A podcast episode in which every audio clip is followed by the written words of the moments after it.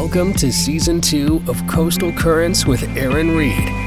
This season is dedicated to interviews with mayoral and city council candidates running for the city of Powell River within the qathet region during the 2022 municipal election. Here's your host, Aaron Reed. Welcome to Coastal Currents. I'm your host, Aaron Reed. Joining me on this episode is Bronwyn Gisborne. Bronwyn is running for the position of City Councillor in the October 15th, 2022 municipal election. Here is Bronwyn's submission. Bronwyn graduated from Brooks in 2001, attended Camosun College and then UVic, became a full time yoga instructor for several years, and then came home to marry and have two children. She is now one of only six Gisbornes who live in the region, all under one roof. She is employed through CSIL, Choice in Supports for Independent Living. Please join me in welcoming Bronwyn Gisborne. Welcome, Bronwyn Gisborne, to the podcast. Thanks, Aaron. Thanks for coming. So, this is our first time actually meeting, I think, right? Yeah. Yeah.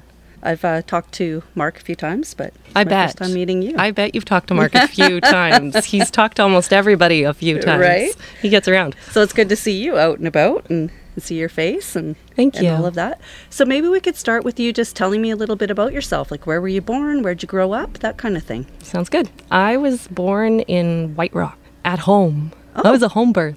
Really? Uh, yeah hey, let's talk about that for a second. Yeah, no doubt. That's actually a big deal for me because I now have two kids and I got to have my, my first child by midwife. That's what my mom did down in White Rock. And back in 83, when it wasn't actually legal. Oh, wow. Right? Okay. Yeah. Um, it, was, it was quite recently, I think it was the 90s or even 2000s, like the whole midwifery actually getting recognized and us as moms having access to midwifery is still very new and it's still very threatened. Like, I had my first kid by midwifery, and then my second, I just had him. He's a year and two months old. So, at like the second year of COVID.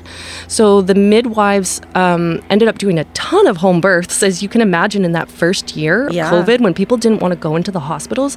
And like everybody else in the healthcare system, they just had no support. There was already an insane burnout rate for midwives. And I was reading some articles about it. There was something insane like 80 to 90% burnout rate. They were just quitting one after the other. Oh, wow. So by the time I had my kid, I started with one midwife who was in town. They closed down, and then I went to the next one. And then she went on stress leave too. And I ended up going through my pregnancy with my family physician, who they were doing prenatal care. So it was awesome. But it was a huge eye opener to, as a mom who already got to have that support with her first to not have that support there with the second one was mm. like wow like i never i never would have got that perspective unless i hadn't had access. And we just literally had no access here in town. At some at one point my uh, i was even recommended to you know look into going out of town to give birth just because they were so short staffed here. And the maternity wards are still just like every other part of our healthcare system feeling really strained and overloaded. So right. shout out to all the midwives and the moms who are making their way through trying to support their families while they themselves sometimes not getting adequate support. Interesting. And you don't hear about it. No. Because it's it's something so personal and you only know when when you're pregnant or you're with your partner who's pregnant. And then, even then, midwifery is so kind of shrouded by this mystery that people think, oh, well, what do midwives do? They right. don't do anything. Yes, they don't do to you what the medical system does to you. That's that's the point of it actually. it's support, right? Yeah. It's so it's so much more than just a medical system that's trying to get down their list and check through the boxes and not to not to smash the medical system at all because I was so impressed also just by how thorough and how much support there is. But what midwifery provides is something so much more profound and so supportive of the entire family, mm. not just the pregnancy. That that's what the medical system has to focus on is the pregnancy. Right. Whereas midwifery is much more about the woman, the mother, and the whole family all having adequate support. So did you grow up in White Rock? No, in White Rock. I was born there, and then I can't remember. I was little, so my parents moved around a few times. My mom's family moved to Crescent Beach when she was like in her early teens, and she's one of 11 kids. Oh. And so a whole bunch of her brothers still live down there. Um, she has one sister who lives on Texada, actually. And a couple of them live in Victoria, but most of the family kind of was down there. So we kind of moved around when I was little, moved around to Victoria. And then because her sister was up here, she had been to Powell River and ended up coming up here and just buying a house because it was the only place they could afford to buy something, like so many other people in the 80s, 90s. It was 91 for us. Okay. And um, I remember moving to town and there were the fireworks that night. And we were in our little uh, living room with the windows overlooking Westview and the really disgusting green carpet that was so comfy when you were a kid. And there was fireworks.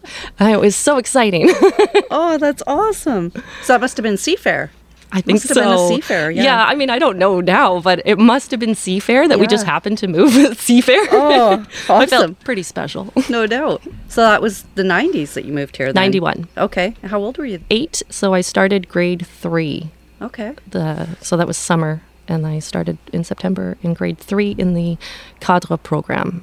Because my mum had moved with her family here. They were actually from Manitoba, before that from Belgium. And so oh. her first language was Flemish, second language French.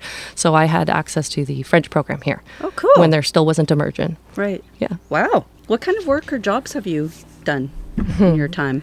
Well, the all the oh, interesting ones are I moved away like so many other people after graduating high school, and I went to Victoria to attend college, university, and I actually became a yoga instructor, and I did that almost full time for about a decade. Really? Yeah, that was the big chunk that was really transformative and interesting in my life. Was I started when I was 25, and right up until the time when I had my first kid at 35 Okay. and uh, my transition up to Powell River was a, a- about when I was 30, I think. I was starting to kind of inch my way back here. I have also since then, because of my living situation, my husband Mark's father, Stan Gisborne, is a quadriplegic and has been so since 2017. No, I'm not going to be able to do all the math here, but he he requires full time care, and so the family, uh, instead of putting him into a care facility, renovated the house so that there was space to bring him back home. And uh, since that time, have been hiring home care workers to come and assist at the house. And Mark is his primary caregiver, and I am as well. Wow. That's a lot. Yeah, so I've got two kids under the age of four, and we live with the him. I I was just doing that before coming here. Was getting him out of bed, dealing with his fluids and medications, and getting dressed and all that. Wow. After getting the baby to sleep. That must have been a crazy transition to like have you had any training in that in that field beforehand? No, not in caregiving like that. Uh, that's the the really funny part about it is there's so much that we. Let me say this. When Stan was brought back home with by his family, there was this real expectation that you just take him from the hospital and bloop, there you go. But there was little support in between the two, and part of that isn't just the medical system not being willing to do that. It's just that his case is very severe and very unique, and most people in our situation in the fam the family situation would have just put somebody into care. Mm. But we knew that he wasn't there wasn't any way or any place where he could get adequate care. So we took him on, but then we didn't get any training either. Oh wow. So there was a real learning curve at the beginning, um, having having to learn what the healthcare uh, system was willing to provide when they sent people to the home who were working for Vancouver Coastal Health. What were they actually able to do and allowed to do legally, and and us having to fill in the rest of it. Mark was the one who. In the hospital, in the rehab facility, he already knew what was going on, and he was working alongside with the nurses. And the nurses who were really cool taught him a lot of stuff like a lot of how to do these different procedures and mark just became like stan's number one advocate and yeah that's that's why stan is still alive is because he had his family there to support him he wouldn't have he wouldn't have made it otherwise oh. Yeah, we don't think about that so often about those gaps that are there and that's where everybody wants to be when they're not well is to be at home, not in not in a care home and that kind of thing. So to have families step up like that, that's a big thing. Yeah, and it's I mean I'm gonna slip something in here. Yeah. You know, the the biggest concern for me and why I'm running for office is housing. Yeah. I'm living in a multi generational household that had flexibility enough to whip together a renovation and get somebody home. And the only reason we were able to do that is because we could adapt. The house was a living thing that could adapt and grow to accommodate three generations from one. Hmm. yeah. Right? Like that happened quite quickly. And what we're seeing in all of our facets of society where there's pressure mounting on workers in the healthcare system or just workers in general it's fa- it's comes down to families like how are families able to support one another and do for each other what needs to be done so that they're just not constantly having to ask for help somewhere else i mean childcare is another one we're in severe lack of childcare Yeah. well, wha how did other societies around the world deal with that problem? Multi generational living. You live with your family so grandma can stay at home with the kids while mom and dad are outside working. Right. Like that's just natural. That's just common sense. And in North America, we've we've gone through this period of having such wealth that everybody could spread out and get their own spaces. And now that that wealth is gone, we're we're starting to kind of crumble and f- feel the pressure of not having those support networks there anymore. Yeah, you too. is like me too over here. You have a duck cheering squad back there. I like it. Sorry about that. I like it. I live on a farm. I like it. it's like being at home. so speaking of that, uh, what neighborhood do you live in? I live in Paradise Valley. Okay. I grew up in Westview and I'm just outside of the municipality right now. And that's one thing that I I've really been excited to talk to people about. There was one person who approached me at the all candidates meeting who who snuck up to me and he knew my father-in-law because he worked like years ago for both the city and the regional district. He's like, "Why are you running?" Because he's been watching Mark too. You don't even live in the city. Why are you running? I went, yeah, that's the question.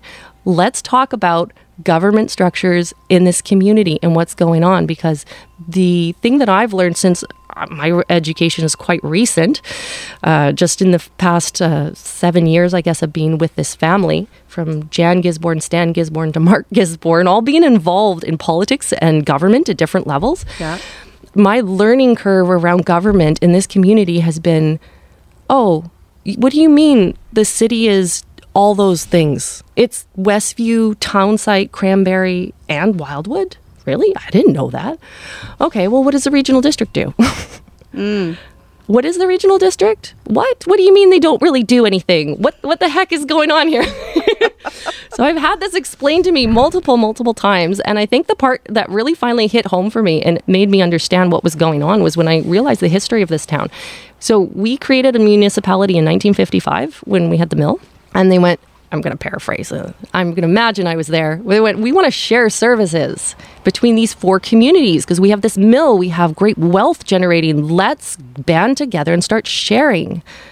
And so they did that. They incorporated and then it expanded and bada bing, bada boom, municipality. 10 years later, the province of British Columbia created regional districts Really? with the purpose of sharing services. okay. All right. So so since the moment I realized that, I went, okay, so we have two regional districts is what you're telling me. Okay. So that worked for some time and it actually worked to our benefit because the more I've learned about history of regional districts in the province, the more I've seen that it was quite new. It is still quite new and they've been changing and adding things and kind of tweaking the problems. One of the bigger problems they had, I think it was around up until the 80s when they made the change, so 65 to somewhere in the 80s, let's say a couple decades, was that the planning structures, and that's primarily why they bring in these organizations, uh, this incorporated entity was to provide some community planning. So the planning structure was shared in such a way that the municipalities had a say in how the rural areas were being planned and being developed into. And you can see that in like parts of the lower mainland where you've just got sprawl and development everywhere. And there was no real containment of it and there was no long-term plan. It was just hey that's undeveloped that's free for the taking. And so the province at some point in the 80s don't remember the year quite changed that facet just dropped it entirely and made it separate so that the electoral areas in regional districts the small areas uh, were doing some of their own planning just kept municipalities out of it so that it wasn't encouraging this sprawl and massive development from rolling out into other areas. In our region, and why I'm explaining this is we had a buffer. Because we had the municipality that already had a big bu- line around it and Yeah. said we're sharing our services and legend has it that when the province came in the bureaucrats came in to set up the regional district the locals were not pleased and and these were the people who were on the outside Right. so, and everybody now knows that feeling in Powell River the outside, rural, and the inside, the municipality. Right. There's this real divide there, and it's structural, and it's been there for a long time. Now, the most concerning thing for myself, growing up in this municipality and not knowing any of this, I still have a real loyalty to the whole community, and I'm I'm watching my husband go through all this stuff at the regional district, and I'm looking at it. I'm going, why okay i get why the community doesn't understand that they're part of the regional district because a, a vast majority and by no fault of their own just don't realize. They say i'm in the municipality. No i don't live in the regional district.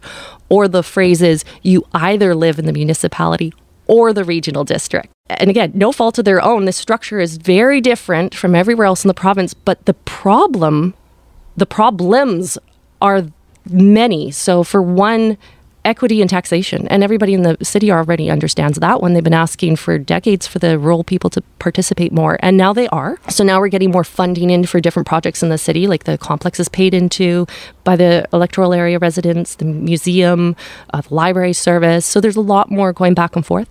But in the other direction, one of the things that was transferred, one of the services that was transferred to regional districts, and I believe was in the 90s, is a solid waste management service. And that's a big one for us to be aware of because we're currently dealing with that. Mm-hmm. It's being run by the, the regional district, and the city is paying because they have more than 67% of the population here.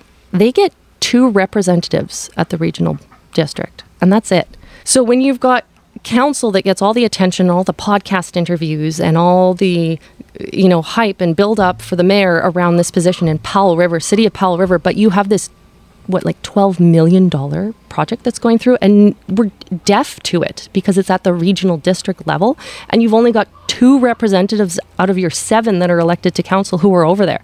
So it made sense back in the day when we didn't have all of these costs and downloading you're hearing that i'm sure from a lot of people in government downloading from the province it's constant and it's creating more and more costs at both levels the municipal residents just as the biggest thing I think people should be aware of. As a municipal resident, you're paying 50%, the municipality pays 50% of the administrative cost at the regional district level. So hmm. back in the day, they had two people running the show because they did very little. Now they are doing maybe a little bit more than very little. Let's say they're doing uh, substantially more, but there's an enormous amount of staff through that facility and a huge cost that's mounting. that's like I think it's tripled in the past decade. So this is a time because our mill has finally closed and that tax revenue I am not somebody who's in support of saying let's replace that. That to me is terrifying that we would put all our eggs in one basket and not be secure for the next generations of what we're going to do in this community to look after ourselves and and keep being alive here. That dependency that w- existed uh, by the municipality on that money that was coming from the mill is gone. And I think this conversation between both levels of government has been it's been happening behind closed doors. I've heard it said by other people, let's just make one municipality. What are we doing here? Why do we have two governments in this town? Why don't we just be one? Why don't we just work together? Well, up until now we haven't been forced to. And I feel now that it's being forced both from the provincial level and at the local level because of the loss of that mill hmm. and the impending loss of that taxation from the mill. We need to start thinking about how do we as a community transform. And the other part that's happening simultaneously is Tla'amin. How do we bring them in as an equal party? Well, nobody's an equal party if you have one municipality that has a weighted vote. They have seven votes out of 13 on financial matters at the regional district. There's there's no equals. There's just one municipality.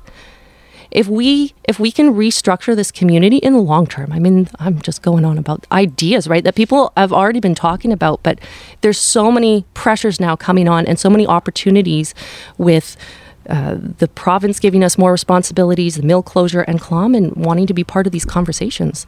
It's like before before we discuss anything else, let's talk about how we're going to talk about these issues and the structures that we're using to address, not fix, because there's a lot that doesn't need fixing. There's a lot that just needs to be communicated and addressed. And I think I think we're actually in an amazing position because we had that weird structure of government that's limited us from really growing and expanding and doing the sprawl that has happened everywhere else. We're so far behind, we're in first place. and now we just we just got to come together and realize, you know what? It's none of the people. You you know what this town is like. They're talking about all those big names of who's who's in bed with who and who's got all the control and who's giving who the favors. Well, why?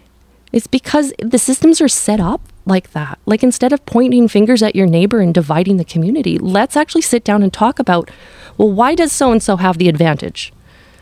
And, and a big part of why even in this community and because it happens everywhere that there's there's people rubbing elbows and scratching backs but in this community it's even just more in your face it's because of that structure they hmm. can the, the municipality is running everything so it's like you're one club and you're and you're you've got all the cards.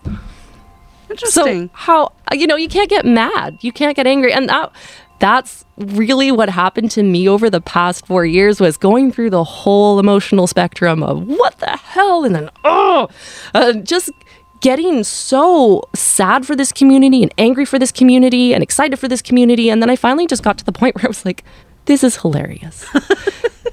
we're okay. It's like it's like people, it's just like the human condition of feeling so inadequate and self-centered in, in a way that's so self-deprecating and oh, what are we gonna do? Is we got everything. There's just this thing that we've put around our necks that we're so attached to. It's so comfortable. Yeah. We know it so well. Just take it off. And we're going to see this community once it starts to communicate and come together. I think yeah, I'm just so excited for the next generations in this community because we are so far behind. We're in first place. I haven't heard that one for a while. Different topic. Okay, good. Good. What are your favorite places to spend time in the city? in bed. I have two kids. like I just got a new bed. I just got a king size because my kids are huge and I co-sleep because I breastfeed. So with my second kid, he's even bigger than the first one. I was like, I have to get a bigger bed. I and my husband sleeps on a couch because he's the nighttime shift with his dad. So he uh. sleeps next to his dad so he can respond to him and I sleep with the kids so I can respond to the kids so nobody gets any sleep. so I at least need a comfortable bed so I can imagine the sleep that I will get. home home is home. my favorite place yeah and and and i'm i live on a beautiful property uh, we raise pigs and i have a, a dog and what more do you need? You guys have your hands full. Like we have our really hands full, do. but we're doing it. Yeah. We're seeing. I mean, I I'm I'm so a Mark fan, obviously, but I well part of why I'm so a fan is that he's just uh, so ahead. Like he's just like a planner. I call it his planning goblin. He's just like sorting through data and getting things done and organized. And what do we need to do next? And it's like, yeah, he's he's getting the property and us all organized so that we can do this. And it was a big adjustment. Like i you questioned that like mm-hmm. how do you how do you go from being two retired people all of a sudden to that relationship to just completely disappearing one of you having a serious life threatening uh, problem and then and then having younger people come in and then kids added into the mix like mm-hmm in such a short period of time. It's been a lot. And the only reason we've been able to just keep adapting and keep moving forward is because because of that the, that family. They're the kinds of people who are like, okay, next challenge, let's let's go. Wow. Let's get ready for the next thing. Wow. Actually, you kind of answered this, I guess, because I was going to ask you what made you decide to run. Yeah, I did. City council. Yeah, it was that. It was that just kind of build up of everything, everything happening, and I've been thinking about it for some time because I'm I grew up in town. Right. I was like, oh, I'm not going to get involved too much with what you're doing out here. Like, I see what you're doing, but but this is about the whole community, right? Like, we need to we need to come together But Mark, Mark was raised, of course, by Jan and Stan. Stan being on the regional district for like 30 years, and his mom, and I don't know how many people realize this, she was a customs officer for 25 years. Wow. She's the real ace in the pocket here that people don't realize. Like, if you're going to learn about government and how government works, go talk to Jan. Hmm. And she's an absolutely incredible woman. She's never on here. You might need a longer podcast though. the other the other reason because it's mul- it's multi reasons, right? You sort of think about running for council and other things happen in your life and you go no. And then other things happen and you start looking around and going, "Man, I got to get in there. I got to contribute to this community." Housing. Hmm. Housing. Like I said, I've already talked about it because it is such a huge part of why I'm in the community, why I'm in the position that I am, why I've had access to having a roof over my head, a place to have kids, a place to raise pigs and have a dog. There's so many people who are blocked from having that. This is this is the issue is housing. You want to talk about childcare, you want to talk about opioid crisis, crime in the city. You want to talk about all the pressures, all the labor shortage, everything.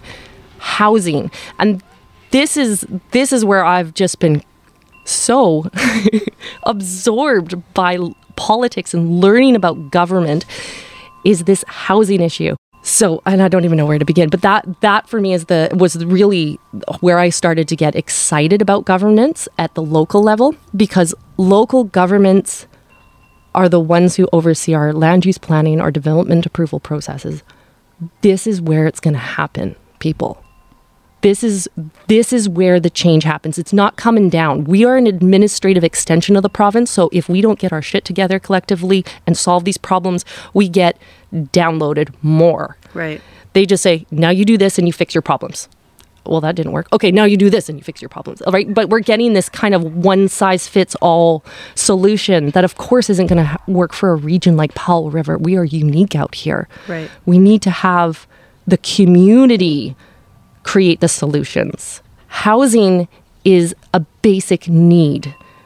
I think it was Mark who, who went and was talking to some of the ministers about this, and, and I loved the way he presented the idea of okay, you take 10 people and you drop them off in the middle of the woods. What's the first thing they're going to do? They're going to create shelter.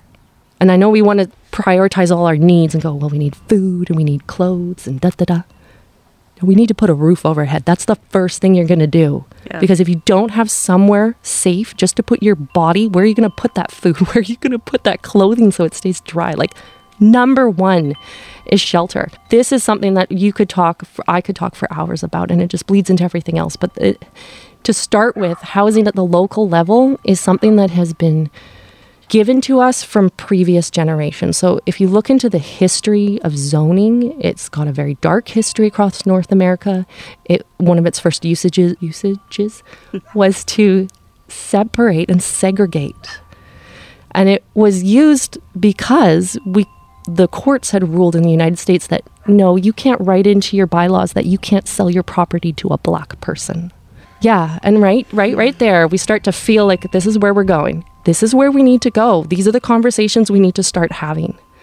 The way that they got around it was they looked at how people were living and that the black people that they were trying to write out of being able to get into these predominantly white neighborhoods were living in poorer, more dense neighborhoods and that the white people were predominantly living in this kind of suburbia like setting, these independent homes. So all they had to do really was zone them as separate, and then through that zoning, take out everything in between. And that's the missing middle that people are referring to nowadays. And people are just up in arms and they're trying to bring it back in Vancouver that had all this uh, Vancouver special and row housing and all this other kind of diversity, all the, the rooming houses in Shaughnessy.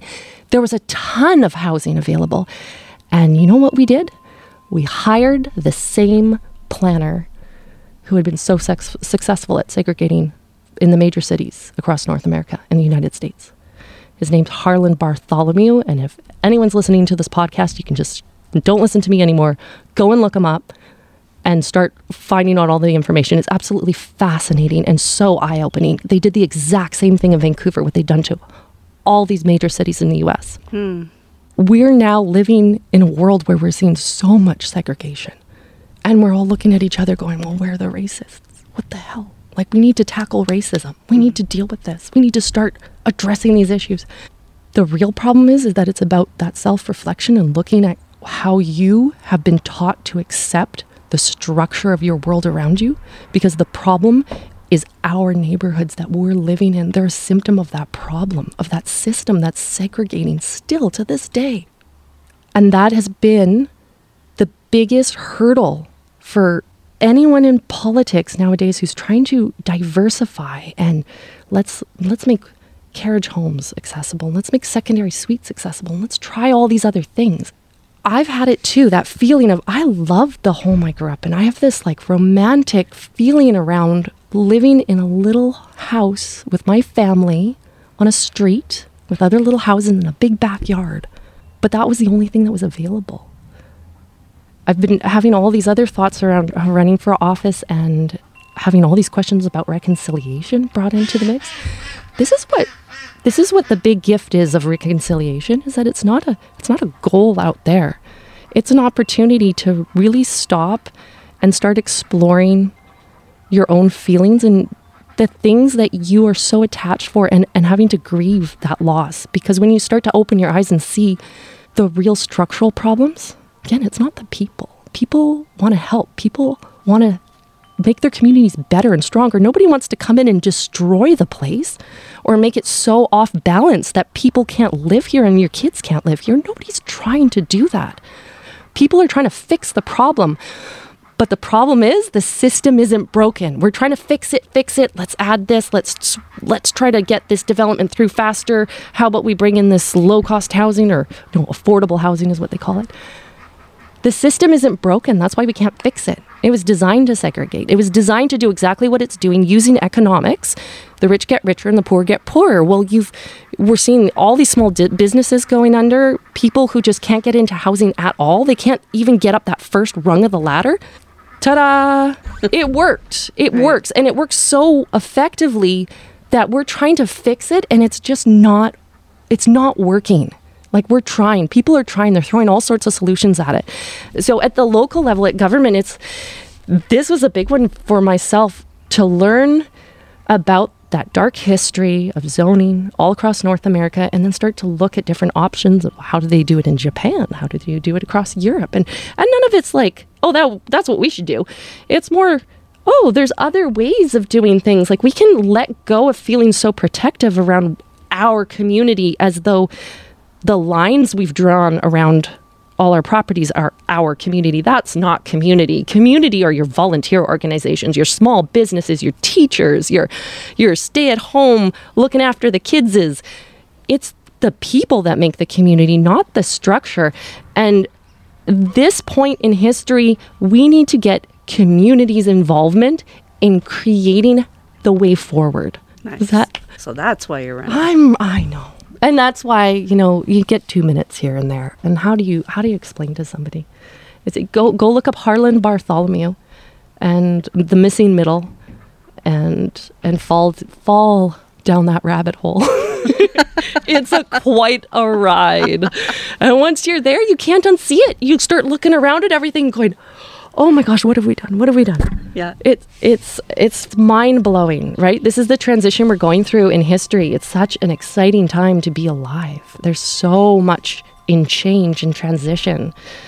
And I know it's about balance too, because people see this community and all the new people coming to town are going, well, we don't need to change everything. I, I, I totally agree. I, I, I'm not suggesting everything change. In fact, I'm suggesting we're already there we've got this incredible community, this wealth of people.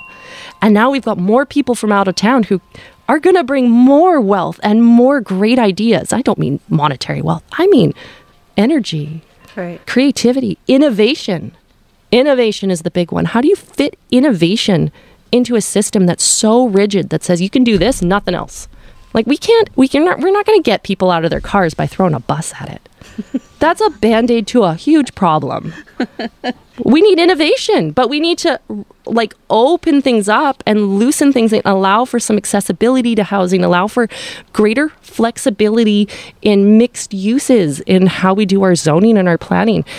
And one of the greatest lines, I'm going to I'm gonna give somebody else credit for this, and I've used it uh, because it's so good, is that no one neighborhood should have to go through radical change, but no neighborhood should be permitted to not experience any change. Hmm. Is about creating broad, broadly applying change so that we can all move forward together. But right now, what we're seeing is is kind of these knee jerk reactions to what we need, and and then you get this poof, big pop up of this tall building over here, or poof, another development over there, and it's really creating that resistance to change and to moving forward. My belief is that we we need the community really to give the input of what we want, and then stop disallowing things that we haven't even thought of that we don't want. We're just, we're so resistant. Well, I don't want that big thing over there. We haven't realized, well, there's a whole bunch of opportunity here for a lot of things in between.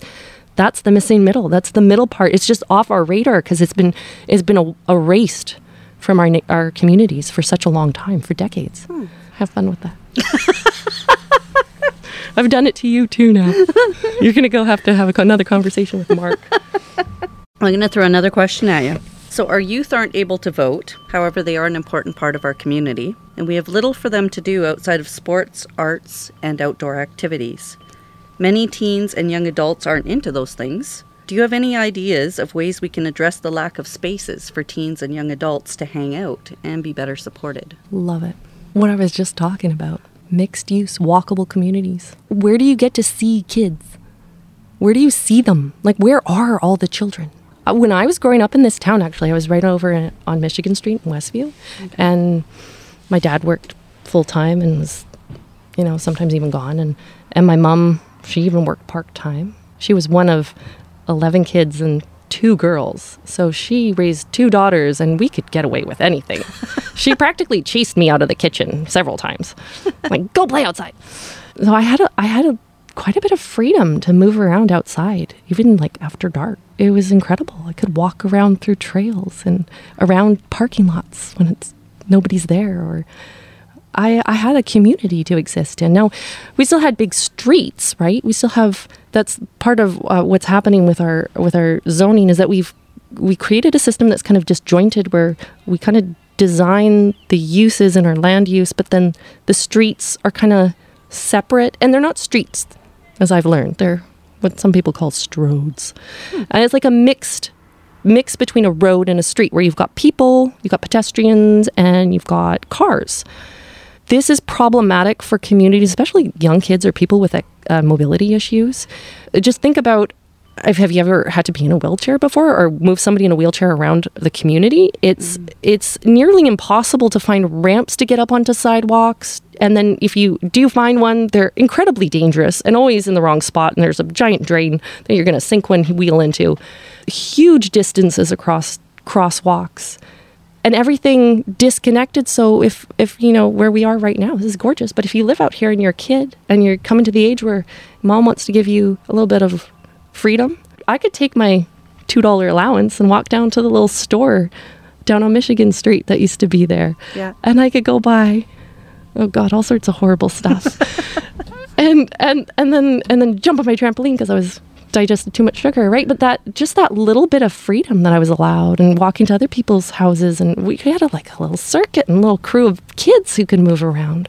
But we were out in these these neighborhoods that have been so stretched out and spread apart. Kids are really isolated. They're dependent on their parents to drive them to soccer practice and to drive them to band practice. And so even if we come up with all these more solutions of what the kids are going to do, it's like they live here with us. It's not like you can put all the kids over in a facility that isn't school. Like we've already done it, right? Yeah. We get them in school and you've got a big field and a playground, go run around, but but when they're home, like how are they part of the community when they can't even get out? You have to have a, a car. Yeah. And then even if you got a car, well, I'm sorry, but that's a huge hurdle for a 16 year old. Most kids don't have that kind of access to cash, and then and then insurance, and then just the responsibility and the pressure around it. That's really not very much fun. Yeah, I think some of the the best some of the best parts of my childhood in this town was actually just the fact that my parents didn't take us out. I didn't go to Disney World or go on big vacations, and I stayed in this community and I spent a lot of time exploring just different little parts of just town. we didn't even get up in the backwoods that much because my mom wasn't really into hiking or anything, right? So I missed out on that. We didn't have a boat, so there was a whole other part of the community I never accessed till years later. But just being able to like be in the town and explore all these different little parts of the town and it's a really beautiful community. And you, mm-hmm. okay, I'm going to talk about something even cooler than that. You ever wonder, have you ever looked at city planning and kind of wondered like how do people naturally come about building these communities? Like cuz what we've created obviously suburbia is totally unnatural, but what's like a natural footprint for like a community? Like if you just got people together. Have you ever thought about it? No, I haven't, to be honest. if you look at maps of old cities like Quebec City or I think Paris is another one, like traditional old, old cities that had like walls built around them or were built around like waterways so that they they still keep their shape today. Like you can see still see them even if they're built out around them and they've expanded over time, you can still see the origins of it Yeah. half hour walking distance. Hmm. It's it's a natural thing for people to come into a community and then within a certain amount of space and a certain amount of time to get to a place just have kind of your basic necessities. So you can walk to the butcher shop, sorry. You can walk to get yourself some milk, you can walk to wherever the place of work you are.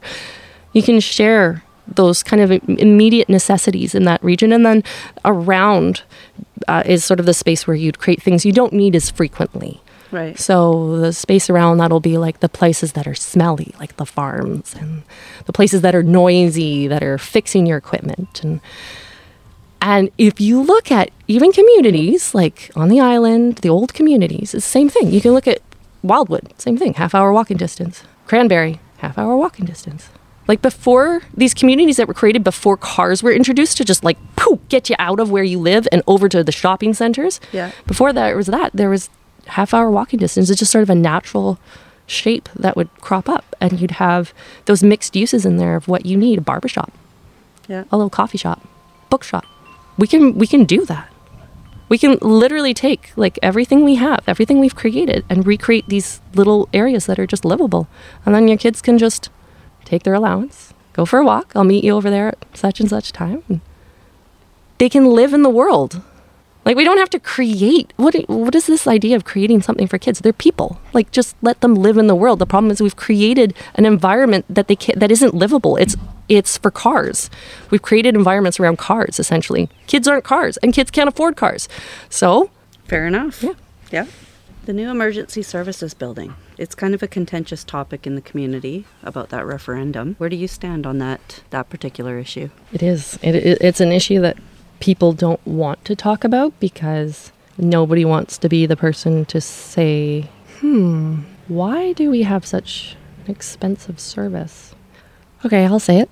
The the mill, right? We just lost the mill. Uh, We have very fast fire response in this community. Okay, this is my understanding of the situation. So, you know, other people can have a view and maybe I'll be corrected and that'd be cool too.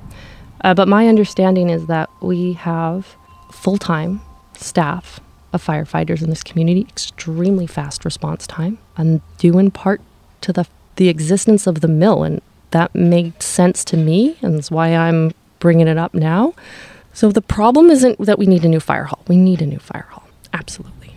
But we have a service that is costing the taxpayers so much that we're going we can't we can't pay for this service and build the new fire hall but we need a fire hall these are this is an essential service. These are facilities that need to be updated ever so every so often. And infrastructure co- capital costs it's necessary.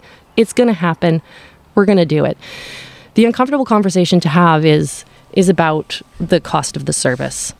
And I know there was also some discussion around possible grant funding from the community works funds. And that one kind of gets me worried because uh, people keep referring to these community works funds and then referring to the federal gas tax. It's the same money though. Hmm. And it's been renamed by the federal government into Canadian Community Development or something like that fund. And then it gets passed from the federal government to the Union of British Columbia Municipalities, and then they disperse it as the Community Works funds. And I'm just mentioning that because it's like another one of these great ideas. We're going to get more grant funding, and we can we can do this with our grant funding, but The issue is though the services that are a want, the costs that are a want versus a need. So a fire hall is a need. We need that. What are the things we want in this community? And what are the things we need in this community. And this is what I think hopefully the next council that comes in is really going to start to address, really start to talk about, and not be scared of ruffling some feathers and having the uncomfortable conversations. It's not. It's not about saying, hey, community, you're going to lose your services. No, it's about really talking to the community and going, what do we need? Because we need to address that first. And what are the things we just want? And when we're talking about grant funding, this is why I brought it up, was grant funding is great for those capital costs, like a like a, a fire hall. But a lot of the money that's getting spent, and I just know this because my husband's been dealing with this and he's watching the same thing happen at the regional district where this community is going, Well, we want these things as grant money. Yay, throw more grant money at it. It's free. No, it costs staff time and grant money still comes from people's taxation. Like you're still it's still money. It's coming from somewhere. Yeah. But we're we're way more comfortable to just spend it on things that we need because then we as the elected officials aren't raising your taxes. Yeah, but that has a snowball effect then of pushing those other necessities onto the taxpayer. So now they're going, "Well, we have to raise your taxes." So uh, that's where the conversation needs to, to happen with the community is we need to really identify what are the things we really need and what are the things we want and then start making some distinctions some and some choices there. And it's it's not a one solution for that fits all. I will have to say thank you so much for coming and spending the time with me on the podcast today, Bronwyn. And you brought up some interesting points that I haven't given much thought to. So I'm imagining lots of other people haven't. So that's the idea. Is yeah. a, more important than anything is that people start to look around them and start to get more information. Get all the information you can about this community, about how it's working, because it's not people up there who are going to come and save us and create a solution. There's no magical industry that's going to fly down with ferries and, and rescue this town. It's going to come from the community. So uh, we need to really start working as a community. And the first step is just everyone, just like I've done over the past several years, just start looking at your community more deeply, start having conversations with more people, start doing some research, start getting involved in, in things that are passionate about. Like, this isn't boring. Politics can be so tedious and dry and toxic and boring and all these awful things, and nobody wants to get involved. I, I don't think that anymore. Uh, that's why I'm running for council. I think actually that big monster that was in the way, it's the way forward. Like, right. we as a community need to step into our role in our local governments all all of us together. That's how governments function. They have a dual purpose a dual role. One is the administrative extension of the province and the other is they respond to the community. If we don't get the community understanding what it is they need and what they want and how we how we go about just talking even about some of these issues and addressing them then we're just going to get dumped on by the province more and more and more and that concludes this episode of Coastal Currents with Aaron Reed, featuring guest Bronwyn Gisborne. For more information about Bronwyn, please check out her write ups in qathet Living and the Powell River Peak. Until next time, this is Aaron Reed. Thank you for listening to Coastal Currents with Aaron Reed. Make sure you subscribe so you don't miss any future episodes. For more interviews, visit coastalcurrents.ca or follow us on Facebook at Coastal Currents with Aaron Reed. Thanks again for listening.